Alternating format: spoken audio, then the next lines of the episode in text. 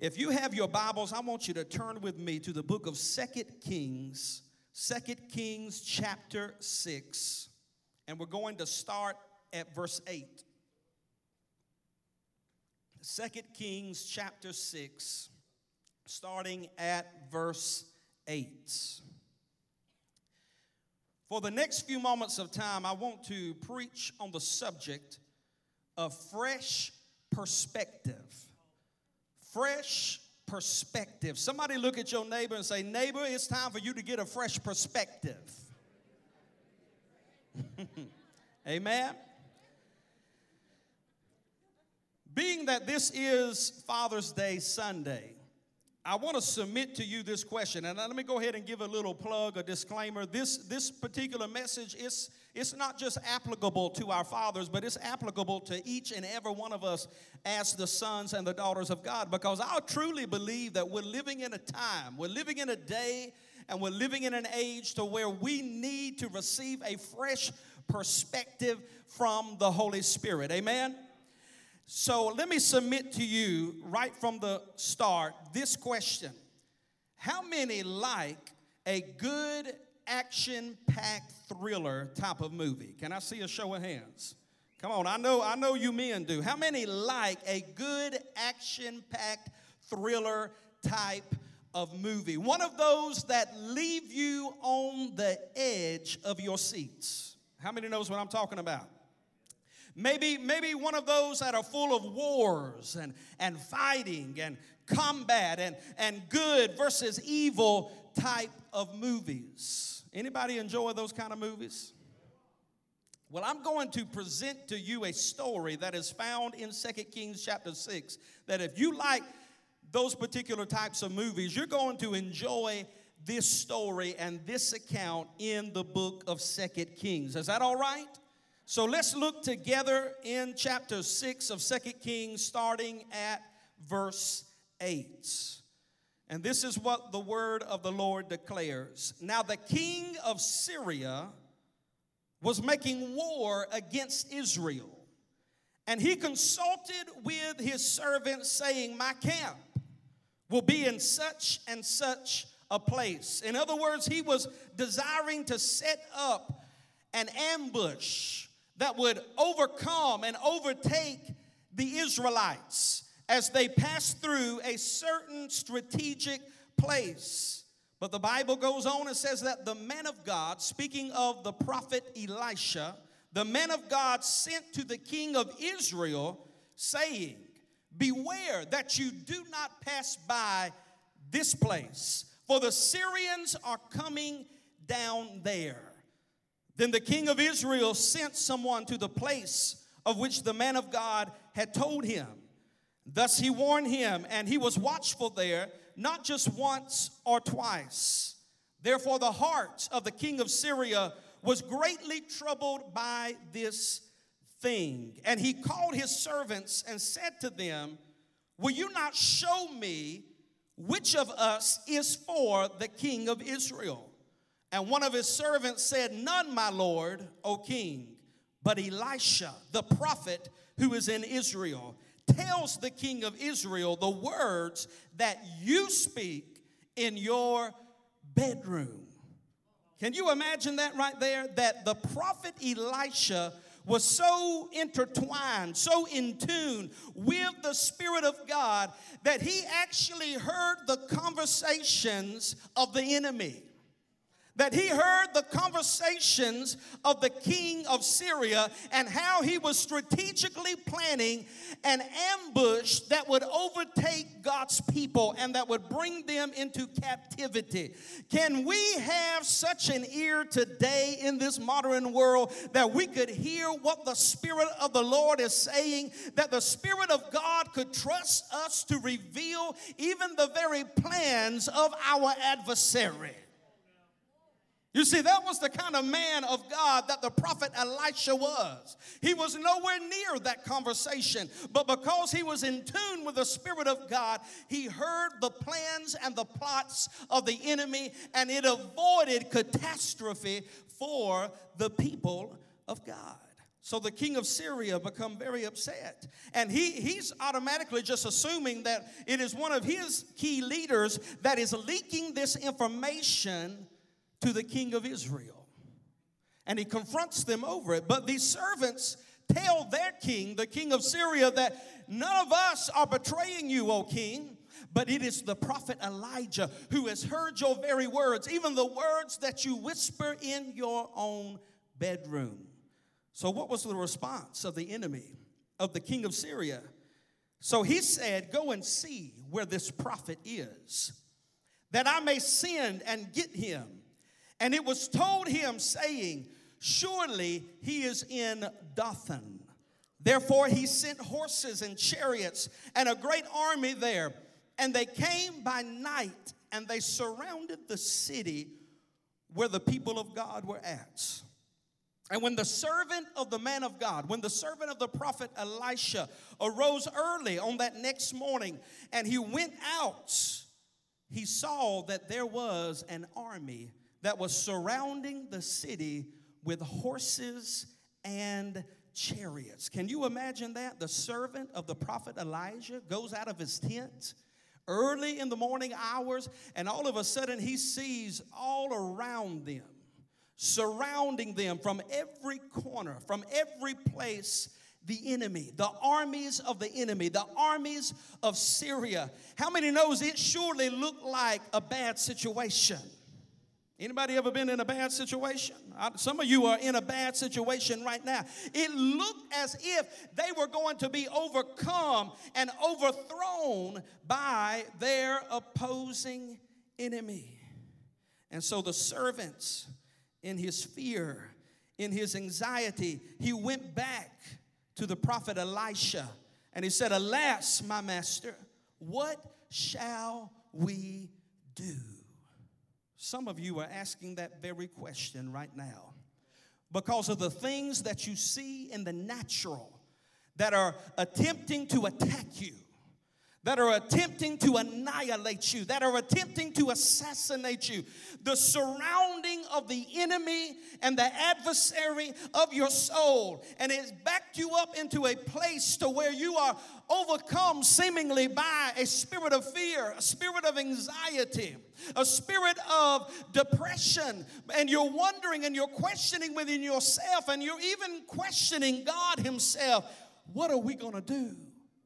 How am I going to get through this thing? How am I going to overcome this sickness, overcome this diagnosis? How am I going to overcome this relational issue, this financial crisis that I'm finding myself in? How many has ever been there? And so we began to ask the prophet, What shall we do?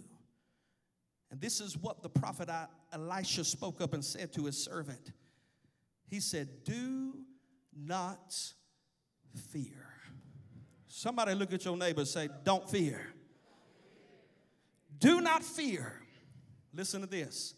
For those who are with us are more than those who are with them. You didn't hear what the prophet said. You didn't hear what the pastor said today. The prophet looked at his servant and he said, Servant, do not fear, for those who are on our side are more than those who are on the enemy side. I come to let somebody know today I don't care what it looks like, I don't care what it sounds like, I don't care what the devil is screaming in your ears and in your head. If God be for it doesn't matter who rises against you, for greater is he that is within me than he that is within the world. I'm telling you, Jesus overcome death, hell, and the grave. And that same overcoming spirit and anointing resides on the inside of you. Hallelujah. If you believe that, shout hallelujah.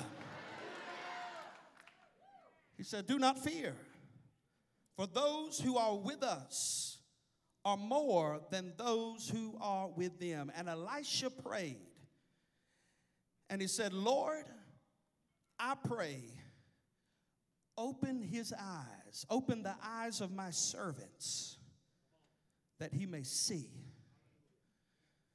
And can I tell you, As one of your pastors today, it is my prayer, and this is what I feel God has put within my spirit to deliver to you, not just fathers, but every one of you as sons and daughters of God. It is my prayer that the Holy Spirit will open up our eyes, that we may see, that we may see. Then the Lord answered the prayer of the prophet, and he opened the eyes of the young man, of the servant, and he saw.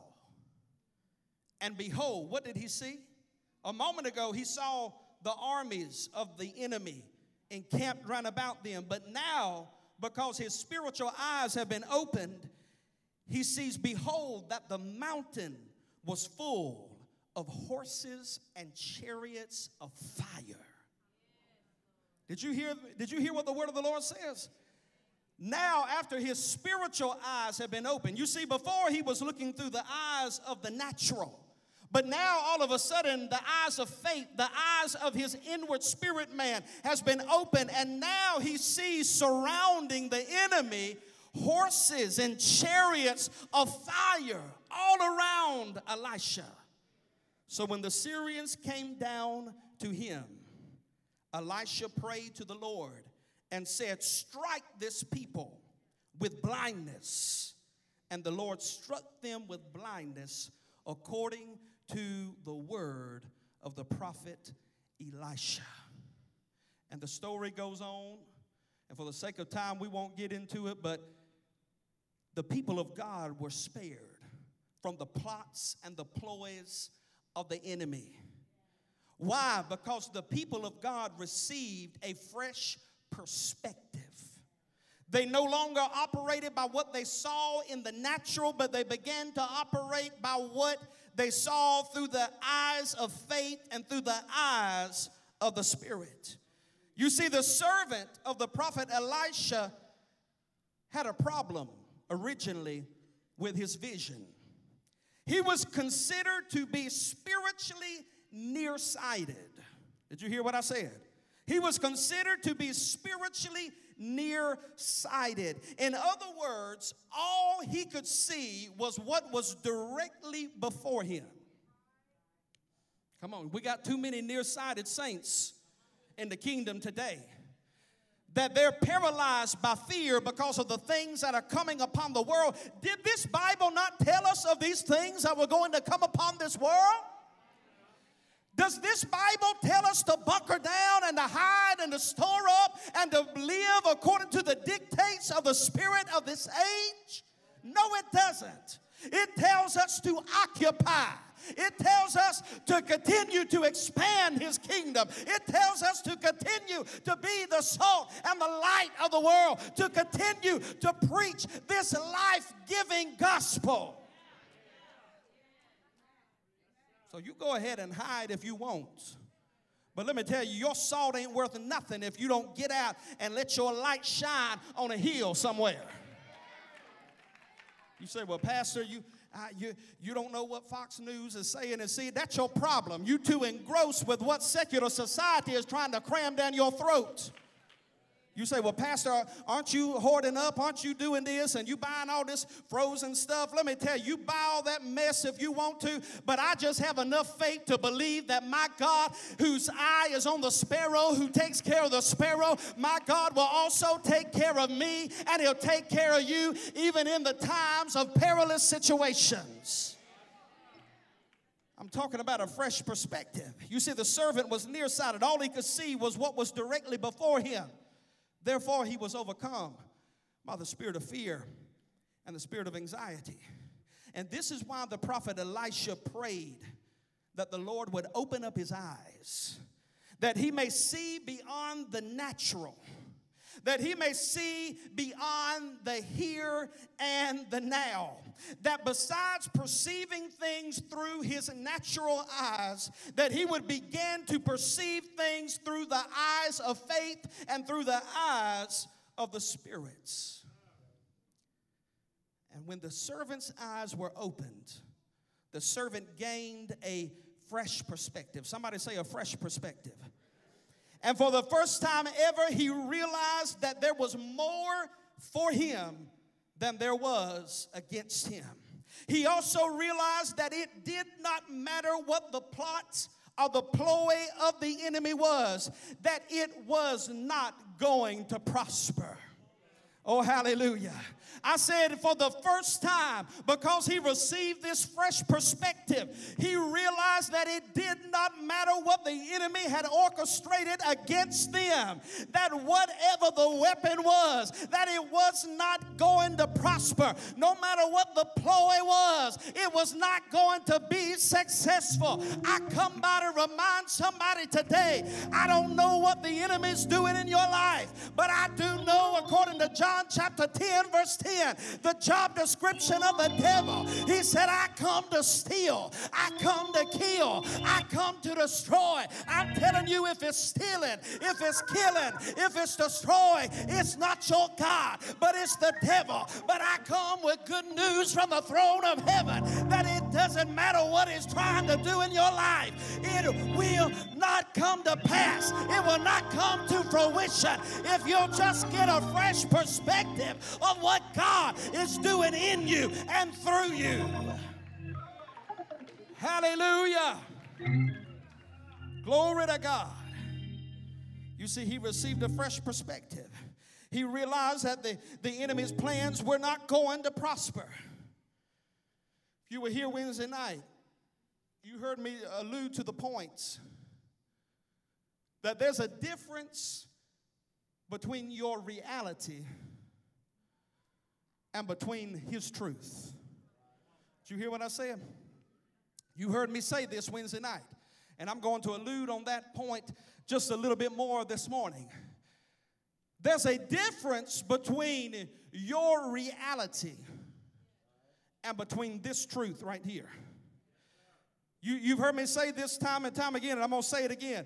In today's society and culture, they would have you to believe that you have a truth and I have a truth, and although they might differ, that it's okay because that's your truth and that's my truth. But let me tell you, that's a lie straight from the pits of hell. Because my Bible says that Jesus declared, He said, I am the way, I am what? The truth, and I am the life, and there is no other way to the Father except by Him. Can I tell you, whatever this Bible says, that is what is truth, and that is what we stand upon. It doesn't matter what the politicians are telling us, it doesn't matter what culture and society is telling us. We cannot change the almighty Word of God. Can somebody say amen? So, what is your reality today? Maybe your reality is some sort of sickness, some sort of diagnosis that has been spoken over you. That's, that could be very well be your reality. We all know somebody that has received a negative report from physicians, a negative diagnosis from doctors. That is their current reality. Maybe your reality today is that you're, you're on the verge of facing bankruptcy. That very well could be your reality. Financial distress. Maybe your reality is some sort of relational distress. Maybe your spouse has threatened that they are going to leave you, they're going to separate from you, they're going to divorce you. That very well could be your reality today. Maybe someone that you thought was going to be there to the very end. They have lied to you and they have stabbed you in the back and they have walked out on you and it has left you in crumbles. And you're wondering where in the world is God at in all of this confusion and this chaos? That very well could be your reality. But can I tell you today that there's a difference between reality and there's a difference between truth? What am I saying to you today? You see, in this account in 2 Kings chapter 6, the reality was that the people of God were outnumbered by the enemy.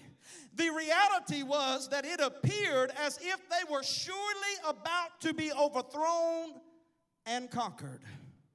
That was their reality. There's no denying that. Amen? That was their reality. They had been surrounded by the enemy but the truth. Somebody say the truth. The truth was that they had more for them than they had against them. The truth was that no matter what weapon it was that the enemy had formed against them, that it was not going to prosper. That was the truth. So let's go back to your reality. Maybe it's a negative diagnosis. Maybe you've told you've been told by the doctor that you have some certain disease and you have a limited amount of time left. That could be your reality. But can I remind somebody of the truth? The truth is, he was wounded for your transgressions. The truth is, he was bruised for your iniquities. The truth is that every stripe he took on his back, it is for your healing, it is for your deliverance, it is for your salvation. I can't get nobody to help me today.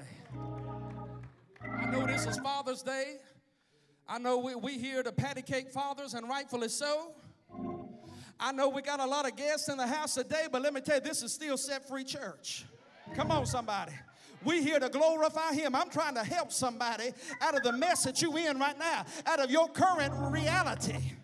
You say, well, Pastor, you don't know you don't know what the diagnosis is. You don't know. I, am just discouraged. Let me tell you, in the natural, you have every reason to be discouraged. In the natural, you have every reason to be full of fear, anxiety, and depression. In the natural, you have every reason to question God. But I come with a word from the Lord that the truth of the matter is, is that you are healed, you are delivered, you are made whole by the blood of Jesus Christ. I'm telling you, when you receive a fresh perspective, you realize like never before, it doesn't matter what my reality is. I know the truth, and it's the truth that shall set me free, that shall set my family free. Just like Grandma said, come hell or high water, the truth is going to stand. Anybody ever had grandma tell you that? The truth will stand when the world's on fire. I come out of letting somebody know grandma's a prophet. She was prophesying to you. The truth of the word of the Lord shall stand even when everything is set ablaze around you. You say, Pastor, you don't know what's happened to me. People, people's left me. They've abandoned me. They walked out on you. That may be your reality. But I come to remind somebody of the truth that Jesus said that I will be a friend that'll stick closer than any brother. You didn't hear what I said today. Jesus said, I will go with you to the very end of the world. I never leave you, I never forsake you. That's the truth. That's the truth say, Pastor, my marriage is in a mess. That might be your reality. But I come by to let somebody know the truth of the situation is God said, I can take the years that the locusts have eaten and I can bring restoration to every dead situation, every dead relationship in your life. I said, there's a difference between reality and between truth. I don't know about you, but I'm going to stand on the truth. I'm going to stand on the truth of this right here. I'm going to stand on this truth right here. I don't care what the world tells me. I'm going to stand on this because heaven and earth shall pass away, but his word, his truth shall stand forevermore. I don't care what your reality is screaming at you.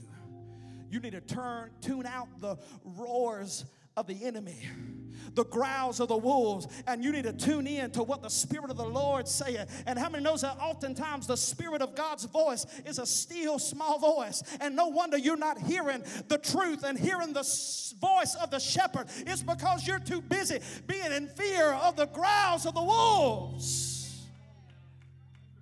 I come to submit to you today that it's time for somebody to receive a fresh perspective. Did you hear what I said? I said it's time for somebody to receive a fresh perspective. What is perspective? Perspective has to do with vision. Did you hear what I said? I said perspective has to do with your vision, it has to do with attitude. Huh? Perspective has to do with vision and it has to do with attitude. In other words, when I'm talking about you receiving a fresh perspective, I'm talking about you stop walking in the natural and you begin to walk in the spirit. You begin to walk in the supernatural. You begin to call those things that are not as though they are and watch God manifest your words into your reality. I'm talking about you seeing beyond the here and the now, seeing beyond what is attacking you, what is trying to attach itself to you, what is trying to annihilate you. And you see what God is doing in the earth, what God is doing in your life, what God is doing in your family. You see, the truth is, you can only go as far as your attitude will take you. And you want to know why a lot of people die prematurely? Because when they receive the diagnosis, when they receive the death sentence, they automatically shut down and give up. Well, that's what they told me. That's what the doctor said.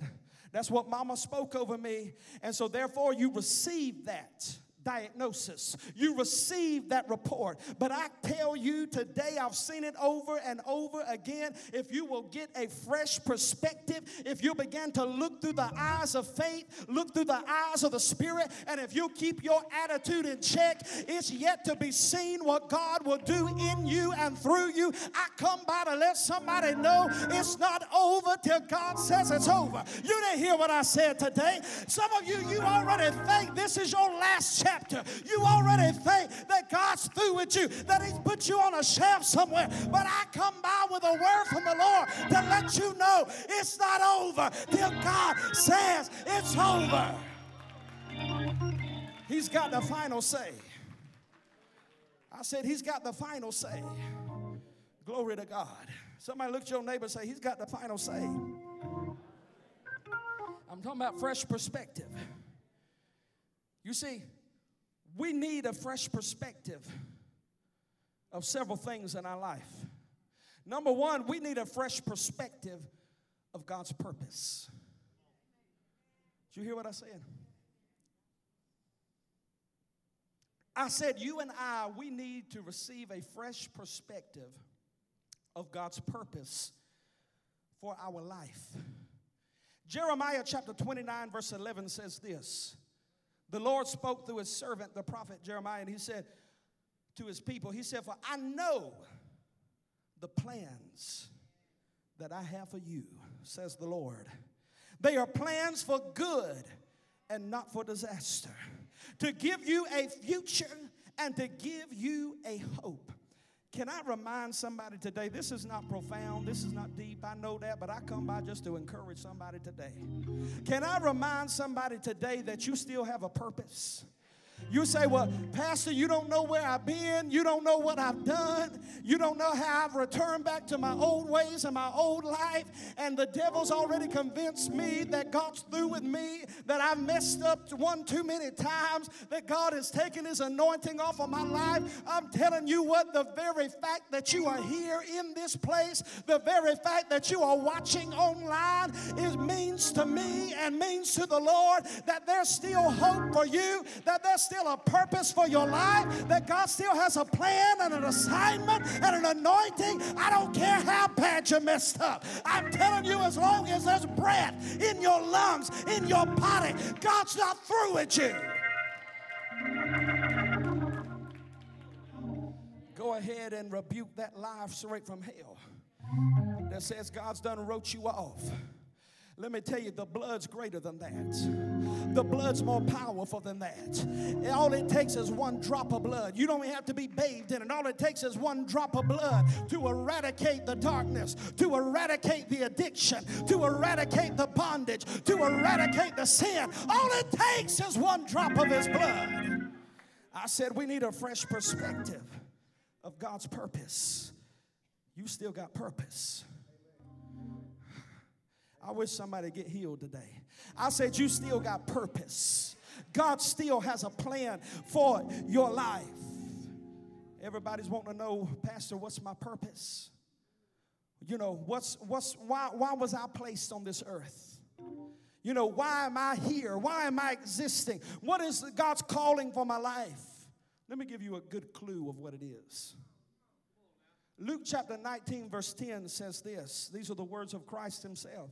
He was revealing to His disciples what His purpose was, of why God the Father sent Him to this earth over 2,000 years ago. And this is what the word of the Lord declares in Luke 19, verse 10 For the Son of Man has come to what? To seek and to save that which was lost. Those were the words of Christ Himself. He said, I came to seek and to save those who are lost. Can I tell you, the purpose of Christ upon this earth is redemption. Redemption is the very mission, it is the very purpose, it is the very calling of Christ. And how many knows what his calling was is what our calling is? What his purpose was is what our purpose is. What his assignment was is what our assignment is. Now, there's only one Jesus. He came and he lived a sinless life. He gave his life as a ransom and as for the redemption of all humanity. We're not called to die on a cross in the way and the fashion that he did. We are called to carry our cross and to die to our flesh, but there's only one Jesus. There's only one spotless lamb. There's only one Savior. But let me tell you, if you will receive a fresh perspective of God's purpose for your life, you will realize that the calling that was upon Him is the calling that is upon you. And that is that God has raised you up for such a time as this to reach the nations. See, some of you, again, you got you, you got nearsightedness. And all you can see is what is going on right around you. That's all you're consumed by. That's all you're living by. But can I tell you, the purpose of God for your life is greater than you are. The plan of God of uh, uh, the plan of God for your life is bigger than you are. And if you are not thinking outside of the box, if you're not doing those things that are beyond your natural limitations, then I question are you really doing anything for the kingdom of God? It's time for you to receive a fresh perspective of the purpose of God for your life. You see, Jesus, after his death, burial, and resurrection, you hear us say this all the time, but I'm going to say it again. Before he ascended back to be at the right hand of the Father, he gave what you and I know as the Great Commission to the original disciples. And what did he say to them before he ascended back? He said, You're going to go in Matthew chapter 28, verse 19. He said, You're going to go, therefore, and make disciples of all nations. Is that not what he said? Baptizing them in the name of the Father and of the Son and of the Holy Spirit, teaching them to observe all things that I have commanded you. And lo, I am with you always, even to the end of the age. That was the mission that Jesus gave to his disciples. It sounds a whole lot like the purpose that Christ originally came for to seek and to save the lost. Jesus told the original disciples, He said, Your purpose on this earth is to go preach this gospel, is to go make disciples of every nation. I wonder how in the world did we, as the church of the Lord Jesus Christ, get so distracted into thinking that the reason why God put us here at 4415 Highway 153 is is to be a social club. You know, you got to get your membership like you do at Sam's or, or, or uh, what's, what's the other place out there? Costco. And once you get your membership, then we're going to pamper you. We're going to baby you, baby you. Let me tell you, you heard me say this, and I'm going to say it again. I didn't come here to change your diaper. I didn't come here to wipe your hottie. I know there's a grace for those who are new babes in Christ Jesus, but for those of you and I who've been serving the Lord for a long time, God's raising you up for such a time as this to be world changers. God's raising up an army right here at Set Free Church. He's going to do exploits for the kingdom of God. You got to get a fresh perspective of God's purpose for your life. And let me tell you, it may not look like what I'm doing right here with a microphone behind a pulpit. God wants to use you as an evangelist, as a prophet, as a pastor, as a teacher, even in the marketplace. Even in the public school system, even in, your, in, in, in secular society and culture. God's raising up marketplace ministers. Glory to God. We need a fresh perspective not only of God's purpose, but we need a fresh perspective of God's presence. Did you hear what I said? Of God's presence. You see, the psalmist David, King David, was a man who knew the importance of the presence of God. He was a mortal man who knew the necessity of the presence of God. That's why all throughout Psalms you will see him referring to the presence of God, talking about the presence of God, worshiping God for his powerful presence in his life. In Psalm 16, verse 11, he said it like this God, you will show me the path of life, for it's in your presence where I can find fullness of joy. It's at your right hand where I find pleasures forevermore. In Psalm 84, verse 2, the psalmist said, My soul longs, yes, even faints for the courts of the Lord. My heart and my flesh cry out for the living God. He's referring to the presence of God. In Psalm 51, verse 11, even after David's calamity, after David's fall with committing adultery with Bathsheba and then having her husband murdered and killed, in Psalm 51, verse 11, this is a psalm of repentance, and he's crying out to God, Create in me a clean heart, O God, renew within me a right spirit. And he went on in verse 11, he said, Do not cast me away from your presence, and do not take your Holy Spirit from me. I said, He was a man of the presence of God. I'm telling you, we're receiving today a fresh perspective of God's presence in our life. And I come to let you know today there's no substitute for the presence of God in your life, in the life of the believer. Did you hear what I said? I said there's no substitute for the presence of God in the life of the believer. Everything that we are in need of can be found in the supernatural manifested presence of God. Did you hear what I said? I said everything that you are in need of can be found in the presence of God. Y'all running here and there, trying to cope with life through all sorts of different avenues and different you know ways and outlets let me tell you everything that you need can be found in his presence I'm not knocking any of these other avenues, but I'm telling you, try the presence of God. He'll be your counselor, He'll be your therapist, He'll be your teacher, He'll be your waymaker, He'll be your deliverer. I'm telling you, everything that you need can be found in the presence of God. An indicator of maturity in the life of the believer is this. You want to know how someone is maturing?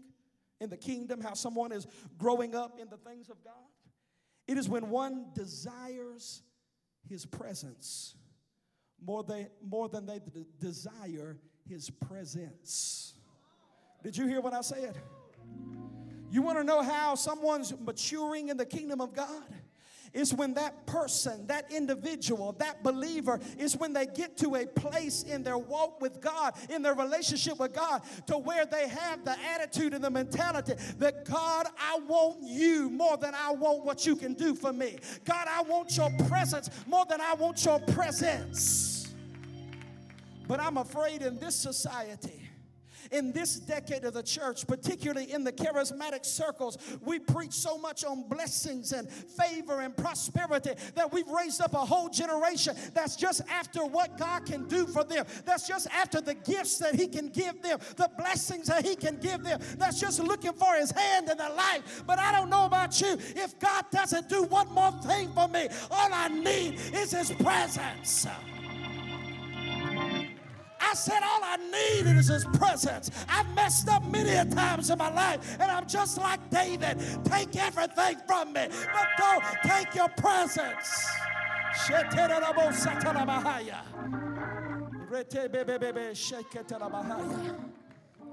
Don't take your presence, God. Don't take your presence, God. Need your presence, God. You can take everything else, God, but don't take your presence from me. Don't take your anointing from me. We shout about the promises of God. We shout about his promises, right? Promises are all throughout the word from cover to cover. And every promise is for you, it's for me. We can stand on it, we can take it to the bank, we can shout about it. But let me tell you what his greatest promise is that he ever gave to us as his children it is the promise of his presence. I'm talking about receiving a fresh perspective of God's presence in your life. It's the promise of His presence. Right after He gave His disciples, before He ascended back to heaven, the Great Commission, He said, You're going to go into all the world, you're going to make disciples of every nation. What was the promise tagged at the very end of it? He said, And lo, I will go with you to the very end. I'll never leave you, I'll never forsake you. Can I tell you, it's good news today for preachers like me, for preachers like you, for sons and daughters like all of us, that we have the promise of His presence wherever He tells you to go, whatever He tells you to say, whatever He tells you to do. You're not by yourself, baby, but you're being backed up by heaven itself. You've got the Father, the Son, and the Holy Ghost who is in you, who is for you, and who's going to do it through you. I said, it's the promise of His presence. Number three, we need a fresh perspective of God's provision. You hear what I said? Not just God's purpose and God's presence, but God's provision. Philippians chapter 4, verse 19 says it like this And my God, somebody say, My God, shall supply all I would need. Notice it didn't say greed. Huh? It didn't say greed. It said, My God shall supply all of our need according to his riches in glory by Christ Jesus. Psalm 37, verse 25, the psalmist again, he said, I have been young and now I am old, yet I have not seen the righteous forsaken, nor his descendants begging for bread. Let me help somebody. Let me help somebody today. You about to leave with a fresh perspective of the provision of God for your life. See, some of you, uh, your nerves are so rattled they so tore up because of what the current political scene is in this nation. But I'm telling you, if you'll take your hope out of a politician, out of a political party, out of the stock market, and you'll put your hope in the kingdom of God, I promise you, you'll have the testimony all the days of your life. Though all others are failing, though all other systems are crashing, I've never seen the righteous forsaken, nor a begging for bread. What does that mean? God God will provide for you.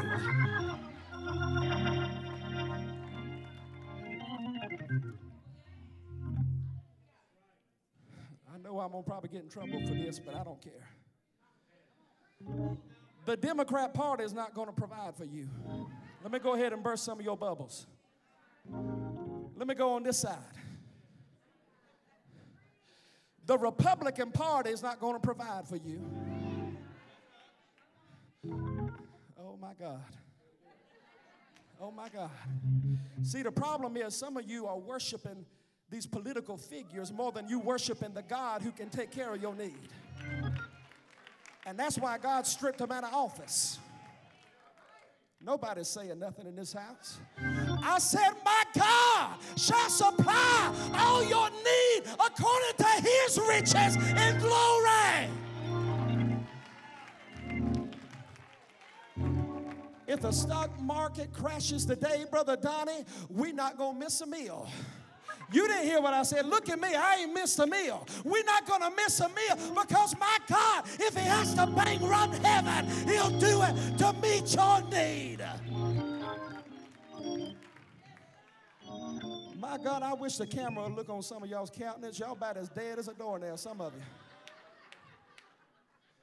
It don't, it don't matter what I say. Some of y'all ain't going to move. But you go ahead and miss out on your blessing because I'm going to take your blessing and mine too.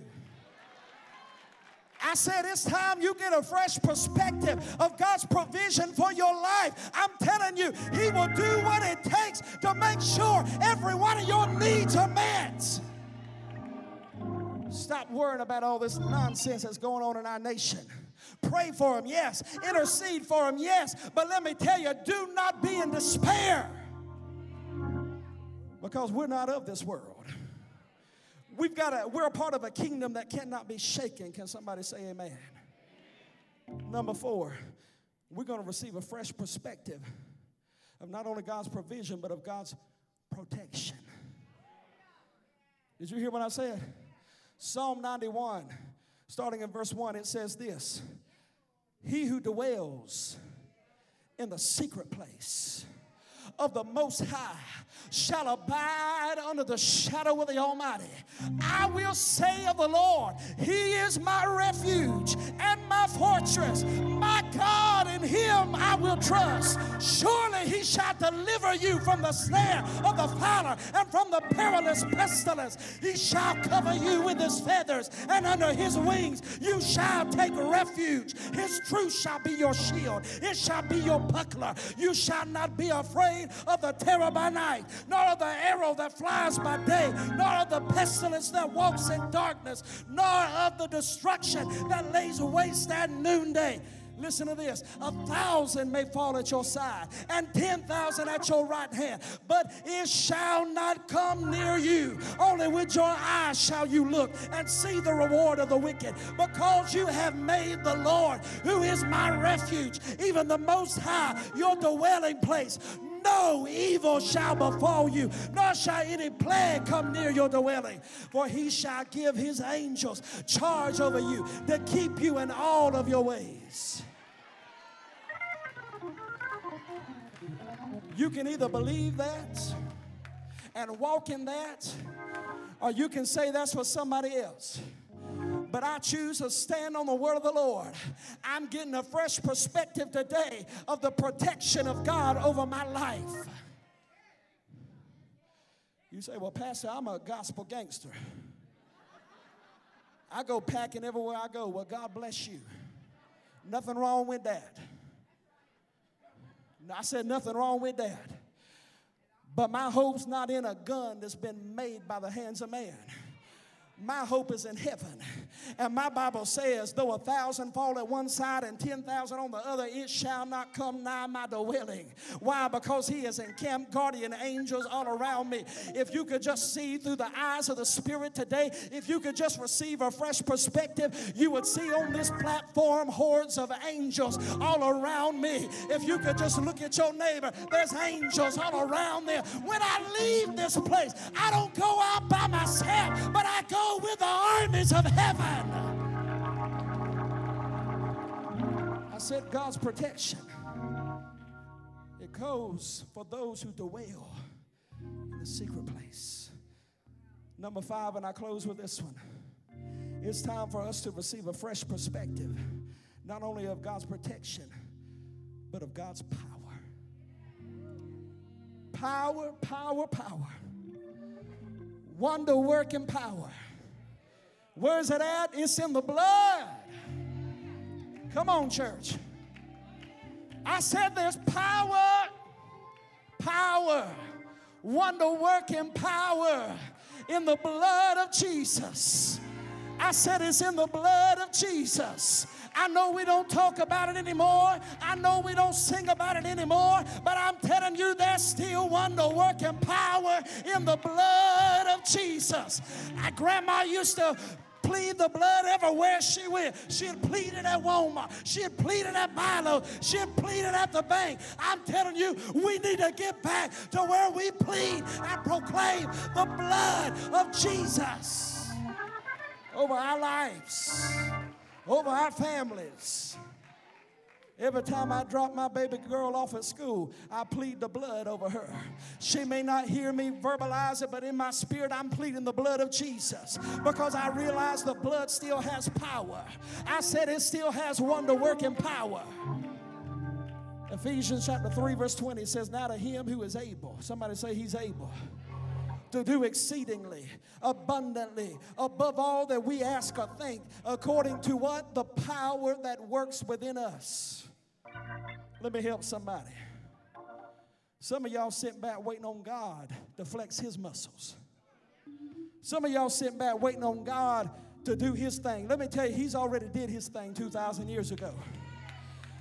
This scripture says that he has power that's able to do exceedingly abundantly above all that you can ask or think. But guess where that power is at? It's on the inside of you. It's on the inside of me. So I come to release somebody today. Stop waiting on God to show up and to show out. And you stand up in your God given authority and power and let the devil know enough is enough. I draw a line by the blood of Jesus and I dare you to step over it. See, that's the problem with some of you today. You ain't got mad at the devil in a long time. But I'm telling you what is some of you get some righteous indignation about what the enemy's doing in your life and send him back to hell where he came from. I'm telling you, God's given you power. You've heard me say this over and over.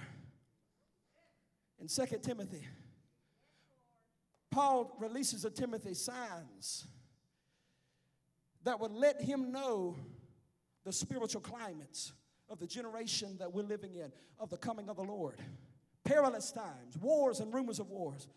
But in chapter 3, verse 5, this is another prophetic indicator to let you and I know where we're living at on the spiritual time clock. In spite of the wars, the disease, the pestilence, he also told Timothy, he said, But my people, God's people, not the world, not secular society and culture, but my people are going to have a form of godliness. They're going to look the part. They're going to dress the part. They're going to have all the Christianese lingo. Come on. But they're going to be void of the power. I said, God's coming to give you a fresh perspective of His power today, of the power that's locked up on the inside of you. They're going to be void of the power of God. Can I tell you what? I wish we would get back to the day and the age in the church that we don't have to beg, plead, and manipulate a move of God that we, we practice what Mark 16 says. It says, These signs shall follow them that believe. They shall lay hands on the sick and they shall be recovered. How long has it been since you've seen a notable miracle? I'm telling you, we're living beneath the standard that God has called us to live in. We're li- living beneath the privilege that God has called us to, to be a part of and to live in. I still believe what Mark 16 tells me that there's power on the inside of me that I can lay hands on the sick and they're going to be healed, they're going to be recovered. These signs shall follow follow them, they shall cast out demons. It didn't say they're going to give therapy to demon possessed people, they're going to counsel those demons. We've been counseling demons for long enough. If my Bible says they shall cast them out, and they shall speak with new tongues. I wish we would get back to the day that we would emphasize the person of the Holy Spirit.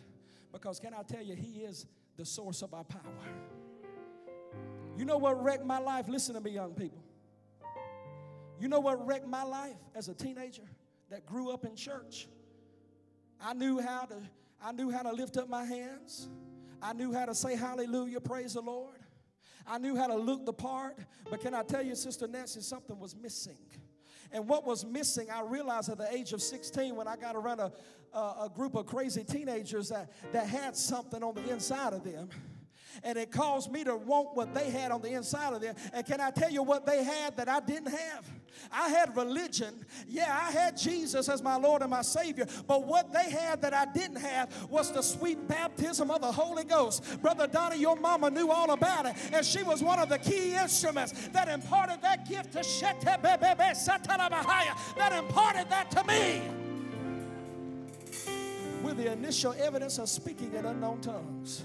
I know we've got too dignified in the church world today to really let a move of God happen.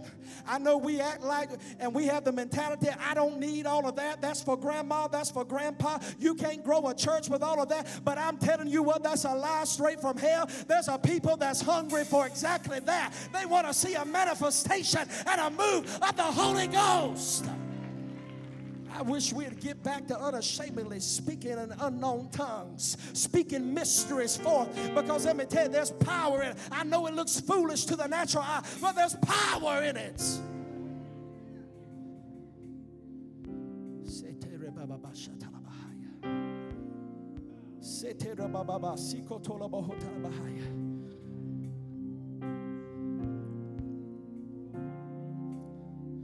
Let me go ahead and say something else.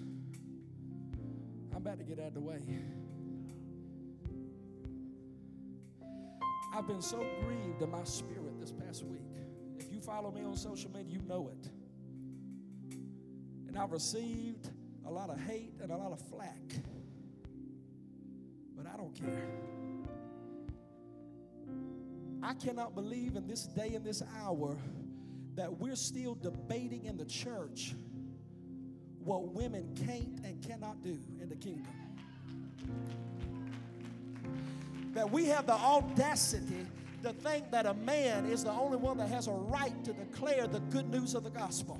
That a man is the only one that has the right to lead in the church of the Lord Jesus Christ. I come by to let somebody know today that this last day outpouring is going to raise up sons, but it's also going to raise up daughters. And I come to encourage somebody today. You've been on the back burner, you've been on the backside of the desert for long enough, and although man may not authorize it. God Himself is raising up sons and daughters for such a time as this. Shame on the Southern Baptist Convention. I don't care. I'm going to shame the devil today. Shame on them.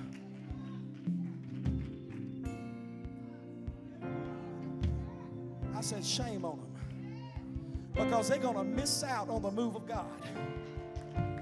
Because they've limited the God of this Bible and they've tried to mute voices in the kingdom of God. Somebody looks your neighbor say, It's tight, but it's right. I'm crazy enough to believe. I don't know why God has chose to do it like this, but again, this is Father's Day Sunday. Can I tell you some of the greatest moves of God, the greatest revivals were birthed on Father's Day Sunday? Study it. If you're a student of revival, you know what I'm talking about. One of them that I'm going to mention was the Brownsville revival. Remember that revival that went on for years? People from all nations came to Florida to get in on the move of God. Let me tell you, it began on Father's Day Sunday.